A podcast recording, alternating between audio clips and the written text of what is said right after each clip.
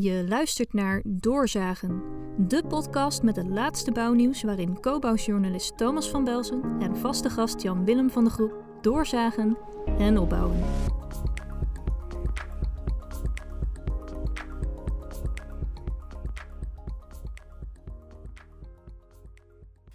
Ja, het is ochtends vroeg en ik zie hier tegenover bij Jan Willem van de Groep nog een beetje. Die heeft een kort nachtje gehad. En uh, datzelfde geldt eigenlijk voor Ronald Rovers, die vandaag met ons meepraat. Ronald Rovers zou je kunnen kennen van. Uh, nou ja, best wel drastische uitgangspunten. Zoals niet meer bouwen onder NAP. Uh, vooral niet te hoog bouwen, omdat dat uh, niet duurzaam is. ja, Ronald Rovers is misschien wel het duurzame geweten van Nederland. En hij heeft vorige week of vorig jaar nog een film gemaakt, Ronald, over klimaatneutraal rugby. Ja, ja, lachen. maar wat, wat, wat, wat is dat voor, voor, alle, voor alle luisteraars? Nou ja, kijk, we, we, hebben het allemaal over grote zaken, maar het zit hem ook in kleine zaken. En het is natuurlijk een beetje absurd dat, uh, in toevallig ik rugby dan, maar uh, ook voetbal, dat we uh, zeg maar, al die velden hebben waar niks op gebeurt. Die, die, die 90% van de tijd maar liggen te liggen. Sport Daar is niet klimaatvriendelijk. Nee, daar moet natuurlijk ook biobased grondstof op groeien of op bossen. Um, en dat betekent dat je de sport, niet dat de sport moet opgeven, maar dat je de sport moet veranderen. Je moet gaan voetballen en rugbyen in een bos. De spelregels uh, moeten anders. Hè? Dat is ja. heel erg uh, actueel nu natuurlijk met de klimaattop. Dames en heren, welkom bij aflevering 21 van Doorzagen. We zijn al begonnen, maar die spelregels moeten dus anders, uh, Ronald. Ja, dat, dat is precies. Hè. Die spelregels moeten we veranderen. Niet alleen in de sport natuurlijk, dat was natuurlijk op kleine schaal, maar dat geldt ook voor de grote wereld, zou ik maar zeggen. Ja, en daarom zijn we allemaal bij elkaar nu, Jan-Willem van de groep in Glasgow. Uh, heb jij niet overwogen om ook even die kant op te gaan? Ja, dat heb ik zeker overwogen. Alleen de komende drie dagen is er ook Building Holland en daar heb ik de nodige verplichtingen. Dus dat ging helaas kon ik dat deze week zeker niet tussendoor krijgen. Dus als je de klimaattop hebt in Glasgow of je hebt Building Holland, dan is de keuze natuurlijk snel gemaakt. Ja, zeker. Want op Building Holland lopen al die bouwers uh, die moeten veranderen. Dus uh, het is veel belangrijker om in, uh, op Building Holland de goede boodschap te brengen dan dat we dat op afstand gaan doen. En er zijn hele goede mensen van Gideons, ASN Bank en de ehm, Climate Cleanup eh, zijn eh, op dit moment eh, in Glasgow en bieden daar een, rapport aan over Construction Stored Carbon. Dus opslag van, CO, van CO2 in gebouwen. En ja, dat is eigenlijk de allerbelangrijkste boodschap die wij daarheen kunnen brengen. En dat is een prima handen bij de mensen die er nu zijn. Die klimaattop die duurt twee weken in totaal. We zitten vandaag op dag drie volgens mij. Het is vandaag dinsdag. Mocht u donderdag of vrijdag luisteren. Dit is op dinsdag opgenomen. Het laatste nieuws is eigenlijk uh, van acht uur geleden. Op dit moment dat de ontbossing moet stoppen in 2030, Ronald Rovers. Is dat goed nieuws? Nou, dat hij moet stoppen is goed nieuws. 2030 is natuurlijk een beetje laat. Hè? Ik bedoel, dat, zou, kijk, het probleem is zo gigantisch. We moeten onmiddellijk dingen doen. Uh, we kunnen niet meer de boel voor ons uitschuiven. En dat is, dat is een beetje een raar idee natuurlijk steeds. Dat, dat iedereen maar denkt, dat, dat gaan we doen en dan... Uh, maar is het ook realistisch om te denken van, uh, hè, jij, bent, jij bent radicaal, jij zegt zelfs vaak, ik ben rechtlijnig, realistisch. Is het realistisch om eerder, zou je nu al kunnen stoppen met die ontbossing? En dan gaat het vooral uh, over die ontbossing in de tropen. Nou, in, in, het algemeen kan je natuurlijk onmiddellijk stoppen met ontbossing. Althans, met, met duurzaam beheer van bossen. Hè. Je hoeft niet, niet helemaal het oogsten te stoppen, maar je moet wel binnen de, de grenzen van het bos blijven. Maar ja, weet je, als je de situatie in uh, Brazilië uh, leest, als je daarover leest, dan vraag ik me af of het daar te stoppen is onmiddellijk. Uh, ik bedoel, dat, daar is wel iets meer voor nodig als om dat even te roepen. Daarom. Ja, dus dat, gaat, dat, dat gaat volgens mij vooral om het brengen van offers. dus ja. als je de, de, wat, wat we met die klimaatproblemen niet kunnen laten zien, is dat het helemaal niet gaat om het halen van besparingsdoelen, maar dat het gaat om het uh, halen van klimaat, om binnen bestaande klimaatbudgetten te blijven. En dat ja. denken in uh, klimaatbudgetten, dat heeft Ronald mij een aantal jaren ge geleden geleerd. Dat is, als je dat eenmaal door hebt, dan denk je van, potverdikke, dat moet dus morgen gebeuren. Want iedere dag dat je later begint, heb je alweer een stuk van dat uh, klimaatbudget opgesnoept van anderhalve graad. Hè, dus eigenlijk alles wat nu bedacht wordt, moet eigenlijk zo snel mogelijk ingevoerd worden. Want het probleem verdubbelt eigenlijk iedere dag dat je wacht. Ja. En nou lees ik dat er uh, duizenden privéjets uh, in, uh, richting Glasgow zijn gegaan. Waar vervolgens al die bobo's en regeringsleiders over die klimaattop en over de doelstellingen en het klimaat gaan praten. ik ga nog niet zo lang mee, maar hoe, hoe belangrijk is zo'n top, Ronald?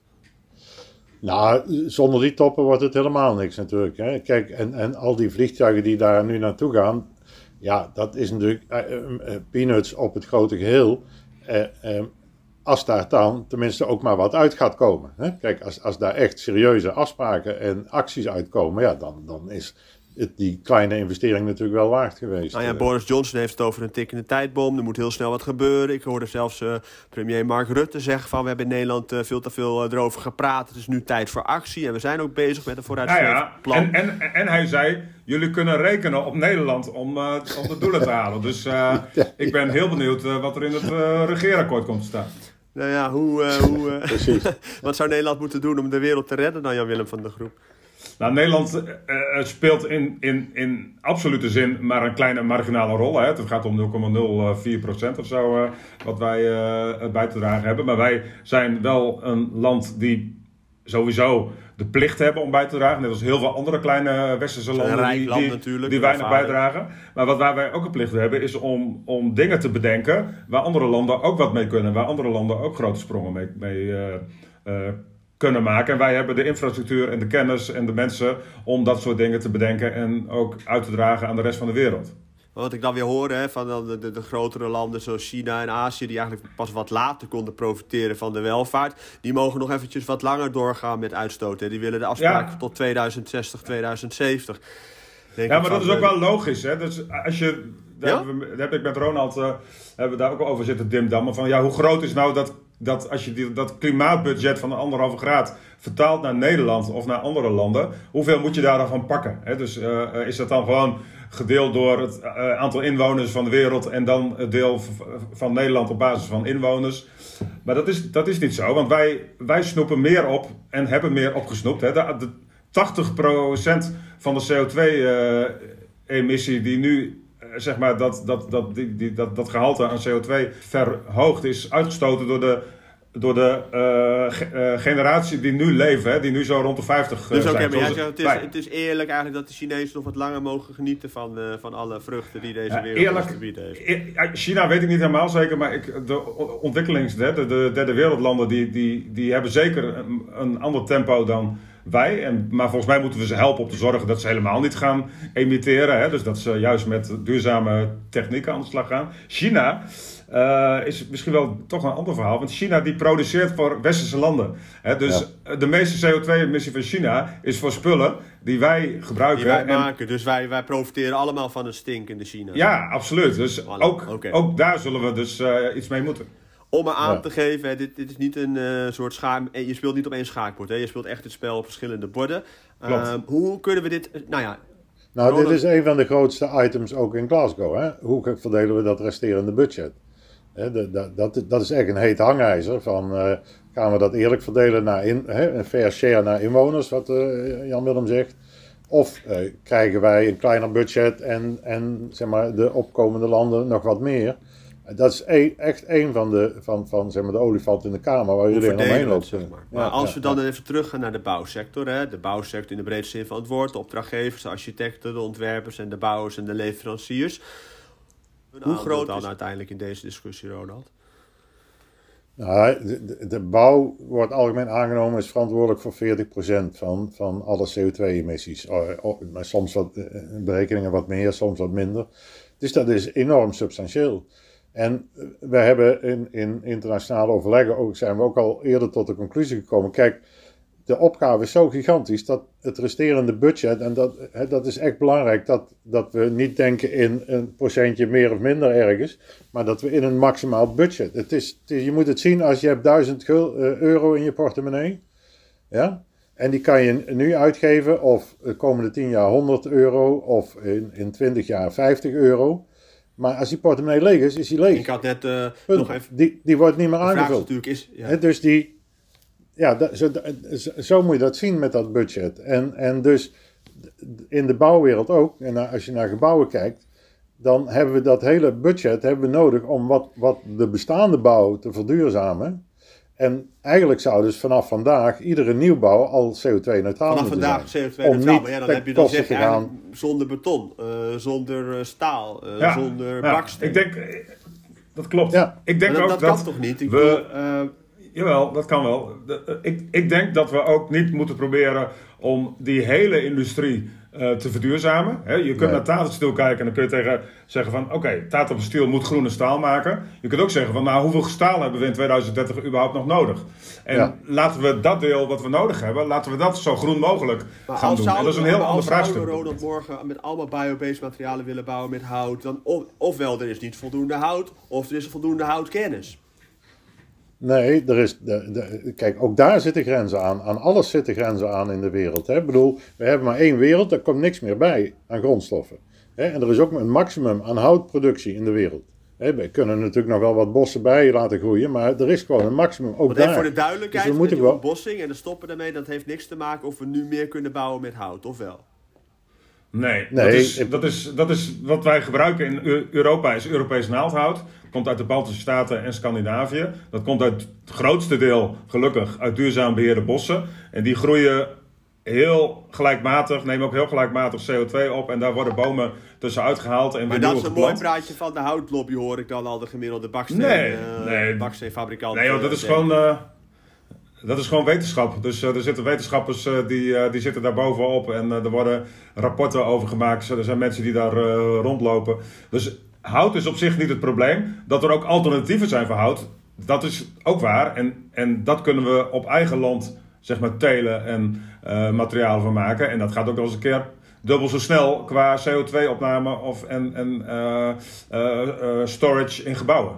Oké, Ronald, is de gemiddelde bouwer, denk je, eh, bezig met Glasgow of niet? Nee, dat denk ik niet. Ja, wat, wat versta je onder gemiddelde bouwer? Hè? Eh, je hebt projectontwikkelaars, je hebt wethouders, je hebt, die zijn allemaal op hun manier, eh, eh, eh, willen ze wel wat doen, maar onderwijl de- is het gewoon business as usual. Nou ja, Bouwer Nederland had ik vanochtend nog even geraadpleegd. Ik denk, ik ga die vraag ook even daar nog neerleggen. En ik kreeg te horen van, nou ja, we hebben nu een soort ra- ranglijst gemaakt van de 25 meest duurzame opdrachtgevers. En we zien het verschil tussen de koplopers en de achterblijfs toenemen. We moeten het in de, in de duurzaamheid van de aanbesteding zoeken, zeg maar. Ja, ja, weet je, duurzaamheid begint ook niet bij die aannemers en eh, installateurs en die, die hele eh, wereld. Die, die duurzaamheid begint natuurlijk bij de materialen eh, kant. Hè? En bij de fabrikanten van spullen. En aannemers bouwen gewoon wat ze als opdracht krijgen. En ja, die, die hebben toch helemaal niks in te brengen überhaupt over hoe ze En maar dan bouwen. speelt en die wat- opdrachtgever toch een belangrijke... Speelt die opdrachtgever daar Nee, niet wel een cruciale nee. rol? Nee, de opdrachtgever speelt volgens mij ook geen cruciale rol. Wat wij, wat wij gedaan hebben eh, rondom materialen, is dat we eigenlijk de hele normering daarvan uitbesteed hebben aan de markt. Dus de hele markt is bezig met het maken van normen. Eh, daar hebben we het al eens vaak over gehad eh, in deze podcast, dus ga ik nu niet heel erg eh, herhalen. Maar dat is volgens mij ook de plek waar je kunt sturen. Dus volgens mij moeten we echt zeggen, in 2030 gebruiken we nog maar de helft van de CO2-intensieve materialen die we nu gebruiken. En de rest moet inderdaad uit een alternatieve circuit komen. Dat komt volgens mij uit de biobased hoek. Wat we ook moeten doen, is ook superbelangrijk. Dat is, dat is de vraag stellen of we überhaupt moeten bouwen. En of we niet op een andere manier moeten bouwen. En niet ja, het hele ontwerpvraagstuk moet ter discussie Ja. eh, ge- Oké. Ronald, ik zie jou knikken. Ja, nee, ik ben het er helemaal mee eens. Kijk, het, het, het- de bouw verandert pas als het moet, hè? is mijn ervaring. Hè? Ik bedoel, ze mopperen overal en er kan zogenaamd niks. En op het moment dat er regelgeving is, kan het wel. Dus Oké, dus we zijn nu in Glasgow. En dan zou eh, Rutte, die zou terug, als hij het echt menens eh, is, dan komt hij terug met een pakket aan maatregelen voor Ja. de bouwsector. En wat zit er dan in zijn rugzakje? Nee, dat, wat, wat Jan Willem zegt, die hele normering, hè, eh, eh, die moet op de schop. Eh, en eh, eh, niet alleen de normering zelf ook, maar op de manier waarop je tot stand komt. Hè? Want daar zitten vooral de lobbygroepen aan tafel bij die... eh, Maar ja, voor je het weet ben je dan weer drie, vier jaar verder om zo'n normen weer op, op te stellen, weet je wel. En dan ben je, heb je ook weer vier, Nou, vier nee, jaar verloren, dat- toch Ronald? Ja, ja dat, dat, dat, dat, nee, dat kan in een paar maanden, denk ik. Alleen, er zijn natuurlijk altijd partijen die dat proberen op te rekken. Dat is, Ja. dat, daar moet je mee eh, zien klaar te Maar komen. ik denk dat er een andere manier is. En dat is gewoon zorgen dat het alternatief zo gunstig mogelijk wordt.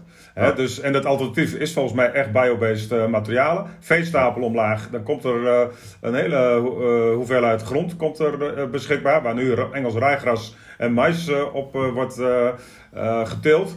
Als we daar als we een beloningsstructuur gaan opbouwen, hè, dat, dat, en dat is die construction stored carbon, dus echt opslag van CO2 gaan belonen, ja, dan, dan, dan gaat dat volgens mij, in, kan dat exponentieel snel gaan groeien. Want heel veel gewassen zijn nu al zover dat ze gewoon toegepast kunnen worden. Dat, bedoel, er zijn uh, echt een, een... Zie je dit ook daadwerkelijk op korte termijn gebeuren?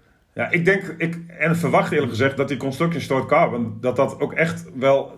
En, ja, ik verwacht eerlijk gezegd dat, dat daar een zinnetje over in het regeerakkoord uh, uh, staat. Want het maar het, is ook, het hangt samen hè, met stikstof en met ja. vegetarisch eten. We, we hebben natuurlijk knelpunten op een heleboel gebieden. En die komen allemaal samen op dat land. En je kan het ook oplossen met dat land. als, je, als je daar biobased grondstoffen gaat bouwen, uh, uh, herbebossen, dan, met, met, en dan herbebossen onder andere met gecombineerde bossen zoals voedselbossen, waar je dus en hout uit kan winnen en voedsel uit kan halen. Ik bedoel, je, we zullen echt de hele samenleving inrichting moeten herontwerpen, ja. gericht op uh, zeg maar, dit soort combinaties. En dan is het geen sprake van uh, we moeten de boeren kwijt. Helemaal niet. We hebben die boeren hard nodig. Zeker Alleen we moeten de dingen gewoon compleet anders gaan doen. Dat is de truc. Oké, okay, uh, als we dit terugbrengen naar Bert de Bouwer, of naar Bob de Bouwer, of naar Hendrik de Bouwer, of naar Suze de Bouwer. wat kan die nu doen, zeg maar, om toch al een beetje, zeg maar, het klimaat een handje te helpen? Dus, want ja, want dit blijven natuurlijk hele, voor hem een abstracte, of haar een abstracte wereld. Van ja, oké, die regels en, en, en een CO2-budget. En dan moeten we gaan belonen, nieuwe ketens ontwikkelen. Hè. Ik volg jullie allebei.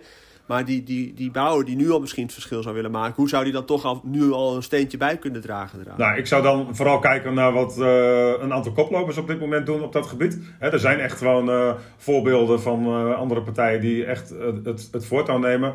Biense misschien hier al wat te vaak genoemd, van Dijkse Drijsma. Maar ga nou eens kijken hoe, hoe zo'n bedrijf acteert. Daarnaast zie ik een hele mooie ontwikkeling ontstaan. En die kan nog wel eens dat kan nog wel eens de meest belangrijke slag slaan. Hè. Hier in Wil is uh, eh, TBI Groep op dit moment een fabriek aan het bouwen voor uh, industriële woningen, houtbouw, die, modulaire houtbouw. Daar zit een, een, een softwarebedrijf achter, een, een, een, ja, een nieuw soort bedrijf in de branche die ik nog niet helemaal goed kan beschrijven, maar daar werken hele slimme jongens bij, architecten en ontwerpers en engineers. En die, die uh, faciliteren eigenlijk de bouw van die fabriek van Koopmans. Van, uh, en, en ik denk, zij zijn in staat om meerdere bouwers op die manier te, te faciliteren. Waardoor er heel snel een omslag gemaakt kan worden van hele traditionele bouwmethoden naar hele nieuwe manieren van industrieel, industriële biobased bouw. En ik, ik, denk, ik denk dat dat nog wel eens een enorme gamechanger kan worden de komende jaren. Die fabriek van TBI? Ja, als metafoor. Dus die, die wordt nu gebouwd. En, maar ik denk dat, dat uh, er zijn nu een flink aantal partijen met dit soort fabrieken bezig. En ik zie dat aannemers er geïnteresseerd in raken. En dus dat aannemers gaan investeren in een fabriek. Nou, dat vind ik echt uh, wel game changing. Omdat op dat moment je ook je hele proces moet gaan omgooien. En op een hele andere manier moet gaan denken over uh, je positie in de markt. Oké, Ronald, jij had het net over, we moeten eigenlijk morgen al uh, CO2-neutrale huizen bouwen. Is wel leuk, want voor de fixers ben ik ook afgelopen twee weken op pad gegaan van hoe kunnen we nou CO2-neutrale huizen bouwen. Komt uh, pas in november online, dus hoe, hoe doen we dat, Ronald? Hoe kun je een CO2-neutraal huis bouwen? Nou ja, onder andere door, door biobased grondstoffen te gebruiken. En te zorgen uh, uh, dat, dat uh, nou ja, wat, wat, waar we het nog eigenlijk niet over gehad hebben, we hebben het over allerlei nieuwe ontwikkelingen en investeringen, maar reductie is natuurlijk eigenlijk nog veel belangrijker. Hè? Dat, we, dat we minder bouwen, kleiner bouwen, minder ruimte verwarmen, al dat soort aspecten moet je meenemen. wil je richting CO2-neutraal komen? Maar ja, daar krijgt de gemiddelde bouwer natuurlijk helemaal slapeloze nachten van. Dat, dat weet ik niet. Uh, het, het, is natuurlijk een, een, spanningsveld waarin je opereert en, en waarin veranderingen moeten ontstaan. En ik denk dat de koplopers het wel lukt. Uh, kijk, je krijgt denk ik de massa pas mee als je echt de regelgeving ook zo sturend maakt dat dingen gaan gebeuren. Maar je moet, kijk, een bekend voorbeeld wat ik vaak gebruik is de zomer-winterwoning. Je, je, je, je kan niet in de winter blijven leven alsof het zomer is. Uh, je, zal je moeten aanpassen. Net zo goed als dat je eigenlijk in de winter natuurlijk geen zomergroenten moet eten. Moet je natuurlijk in de winter, als het energieaanbod laag is, ook niet je, mee, je, je energiegebruik proberen op te schroeven. Dus ga naar een zomer-winterwoning waarin je alleen een kleine kern van die woning warm houdt. En je trekt je maar even terug een paar weken als het echt uh, koud wordt. Of gewoon even in de winter uh, in de Gran Canaria door uh, verblijven. nou ja, dat, dat, ja, daar heb ik toevallig net een filmscriptje over geschreven. Over de grote volksverhuizing. Dat wij in de toekomst dus in de winter allemaal naar het zuiden en in de zomer weer terugkomen, et cetera. Maar goed, dat, dat is een ander verhaal. Maar nee, ik, ik heb bijvoorbeeld afgelopen winter hier een schuifdeur uh, weer laten aanbrengen in mijn huis. Hè? Dus om, om zeg maar de, de, de eetkamer te scheiden van, eh, van de salon en, en, en, en zo. Eh, eh, omdat Klimaatvriendelijk dan, bouwen is ook minder bouwen en ook heel anders kijken naar hoe je met je, ruimtes omgaat. We moeten echt gewoon compleet heroverwegen de manier waarop wij bouwen en, en de, de, de gebouwde omgeving inrichten. Moet, is, wordt het ook misschien tijd voor een klimaatbouwerstop of zo? En dan allemaal naar de golfbaan, dagje golfen. En dan daarvoor afspraken maken over hoe we de, de toekomst van de bouw ik, ik, ik, zou sowieso uh, klimaatafspraken op sectorniveau uh, zou ik erg uh, voor zijn. Hè? We hebben nu die klimaattafels en dat gaat een beetje over sectoren heen. En daar, zou, en daar zijn dan ook, dat zijn dan ook vooral brancheorganisaties. Ik zou zeggen van ja, laten we uh, kijken hoe we met echte ondernemers uh, uh, klimaatafspraken kunnen maken. Ik, ik, ik weet dat Vormbouw Norbert Schotten die is bezig om te kijken van nou, als ik nou het klimaatbudget van Nederland pak, hè, het anderhalve graad budget, en ik ga dat vertalen naar de omzet van de bouw en vervolgens naar de omzet van Vormbouw, dan hebben wij nog zoveel aan, aan klimaatbudget wat we mogen opmaken in zo, zowel scope 1, 2 als 3. Nou, als iedere bouwer op basis van zijn omzet kijkt van nou, wat kan ik nou als in scope 3? Hè? Scope 3 is dan waar ze eigenlijk zelf geen invloed op hebben, want dat is wat, wat, uh, ja, wat je klant eigenlijk uh, met jouw uh, spullen doet. Maar als je dat toch in kaart brengt, dan kun je toch het gesprek aan met jouw opdrachtgever en zeggen van ja, sorry opdrachtgever, maar je vraagt mij nu wel dit. Maar eigenlijk ga ik al door mijn uh, anderhalf graad budget ga ik heen. Uh, kunnen we eens kijken of we, of we niet op een andere manier uh, jouw gebouw kunnen materialiseren of kunnen ontwerpen of wat dan ook. En ik, ik, ik zou heel erg voor die benadering zijn, omdat dan mensen heel bewust worden hoe, hoeveel ruimte er nog is om, om te bouwen. Nou, precies. Ik denk dat dat. dat kijk, we, we gaan gigantische problemen tegemoet en we hebben het morgen niet veranderd. Hè? Laten we nuchter zijn. Maar dit zou wel een essentieel element kunnen zijn dat we het CO2 zichtbaar maken hè? Bij, bij alle beslissingen. Dat we gewoon bij ieder materiaal, bij iedere gebouw de, de absolute CO2 erop plakken. Dus niet spreken in termen van ja, dit gebouw is 10% zuiniger en weet ik wat. Dat zegt allemaal niet zoveel. Maar gewoon de, het absolute budget. Ik heb dat ook wel eens aan het ministerie gevraagd. Van luister, in plaats van al die reducties die jullie hier en daar eh, eh, hebben, die grafieken die langzaam omlaag lopen naar nul in 2050. Nee, maak een grafiek van de totale uitstoot hè, en hoe die naar de toekomst afbuigt en binnen dat maximum blijft dus de cumulatieve uit. En, en dat kan je dan vertalen in natuurlijk allerlei CO2-effecten eh, eh, van, van keuze van materialen. Volgens mij gaan wij, uh, wij gaan daar met de Gideons Majet zal daar, denk ik, een deze dagen zal in de Cobouw een artikeltje hierover verschijnen. Het, het, halen van de klimaatdoelen door de bouwsector, hè, dus anderhalve graad doelen. En daarin legt Majet, ja, ons grafiekje, Ronald, legt ze daarin uit. Uh, Op een wat simpele manier dan wij dat zouden doen. Dus uh, ja, nou ja, dat is alweer een stap uh, in de goede richting. Ja, dat zou wel een hele vooruitgang zijn. Als, als we, precies, als we dat gewoon dagelijks zouden monitoren, dan moet je eens kijken wat een, denk ik, een effect dat heeft op de mensen dat, dat ze gaan inzien wat, wat we eigenlijk aan doen zijn. Maar hoe krijgen we nou die bouwers hun bed uit? nou, laat ze in bed liggen dan. hè, niet bouwen niet bouwen is gewoon nog het meest duurzame op dit nou ja, moment. Ik, ik, dat is ook echt zo. Hè? Ik, bedoel, ik denk ook dat we echt heel erg moeten kijken. Kijk, er is al een overspannen markt. En uh, uh, dus uh, minder bouwen is ook helemaal geen ramp. Of kleiner bouwen.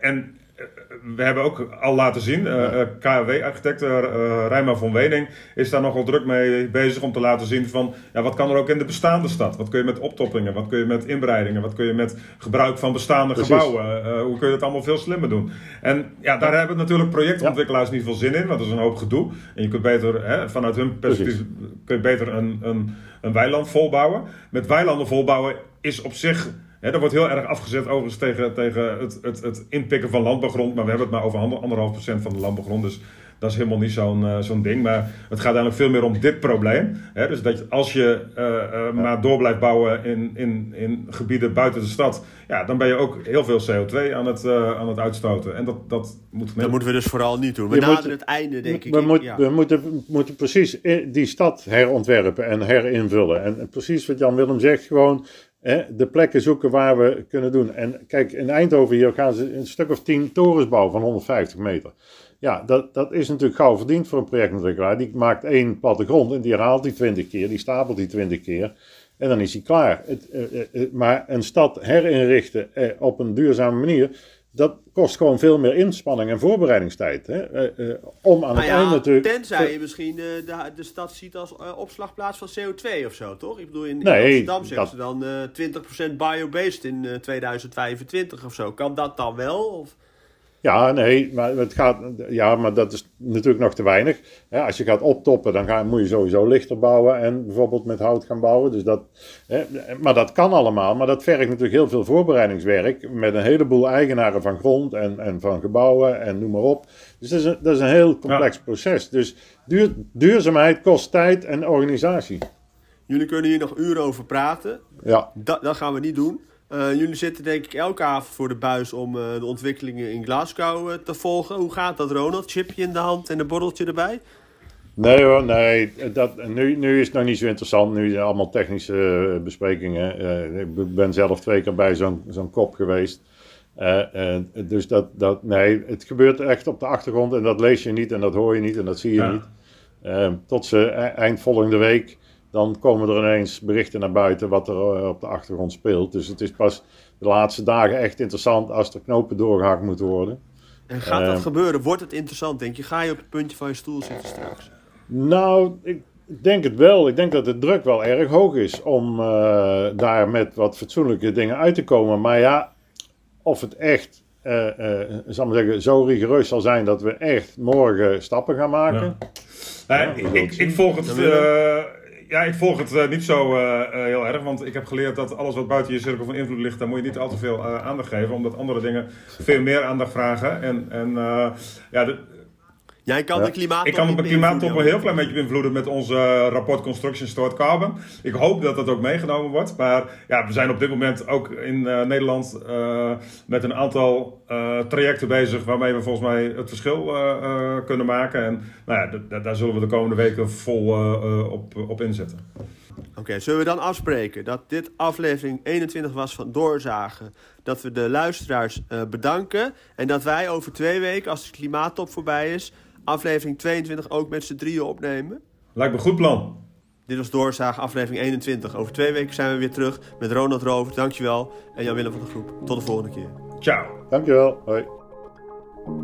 Dit was Doorzagen. Wil je meer nieuws en duiding over de bouw? Ga dan naar cobouw.nl.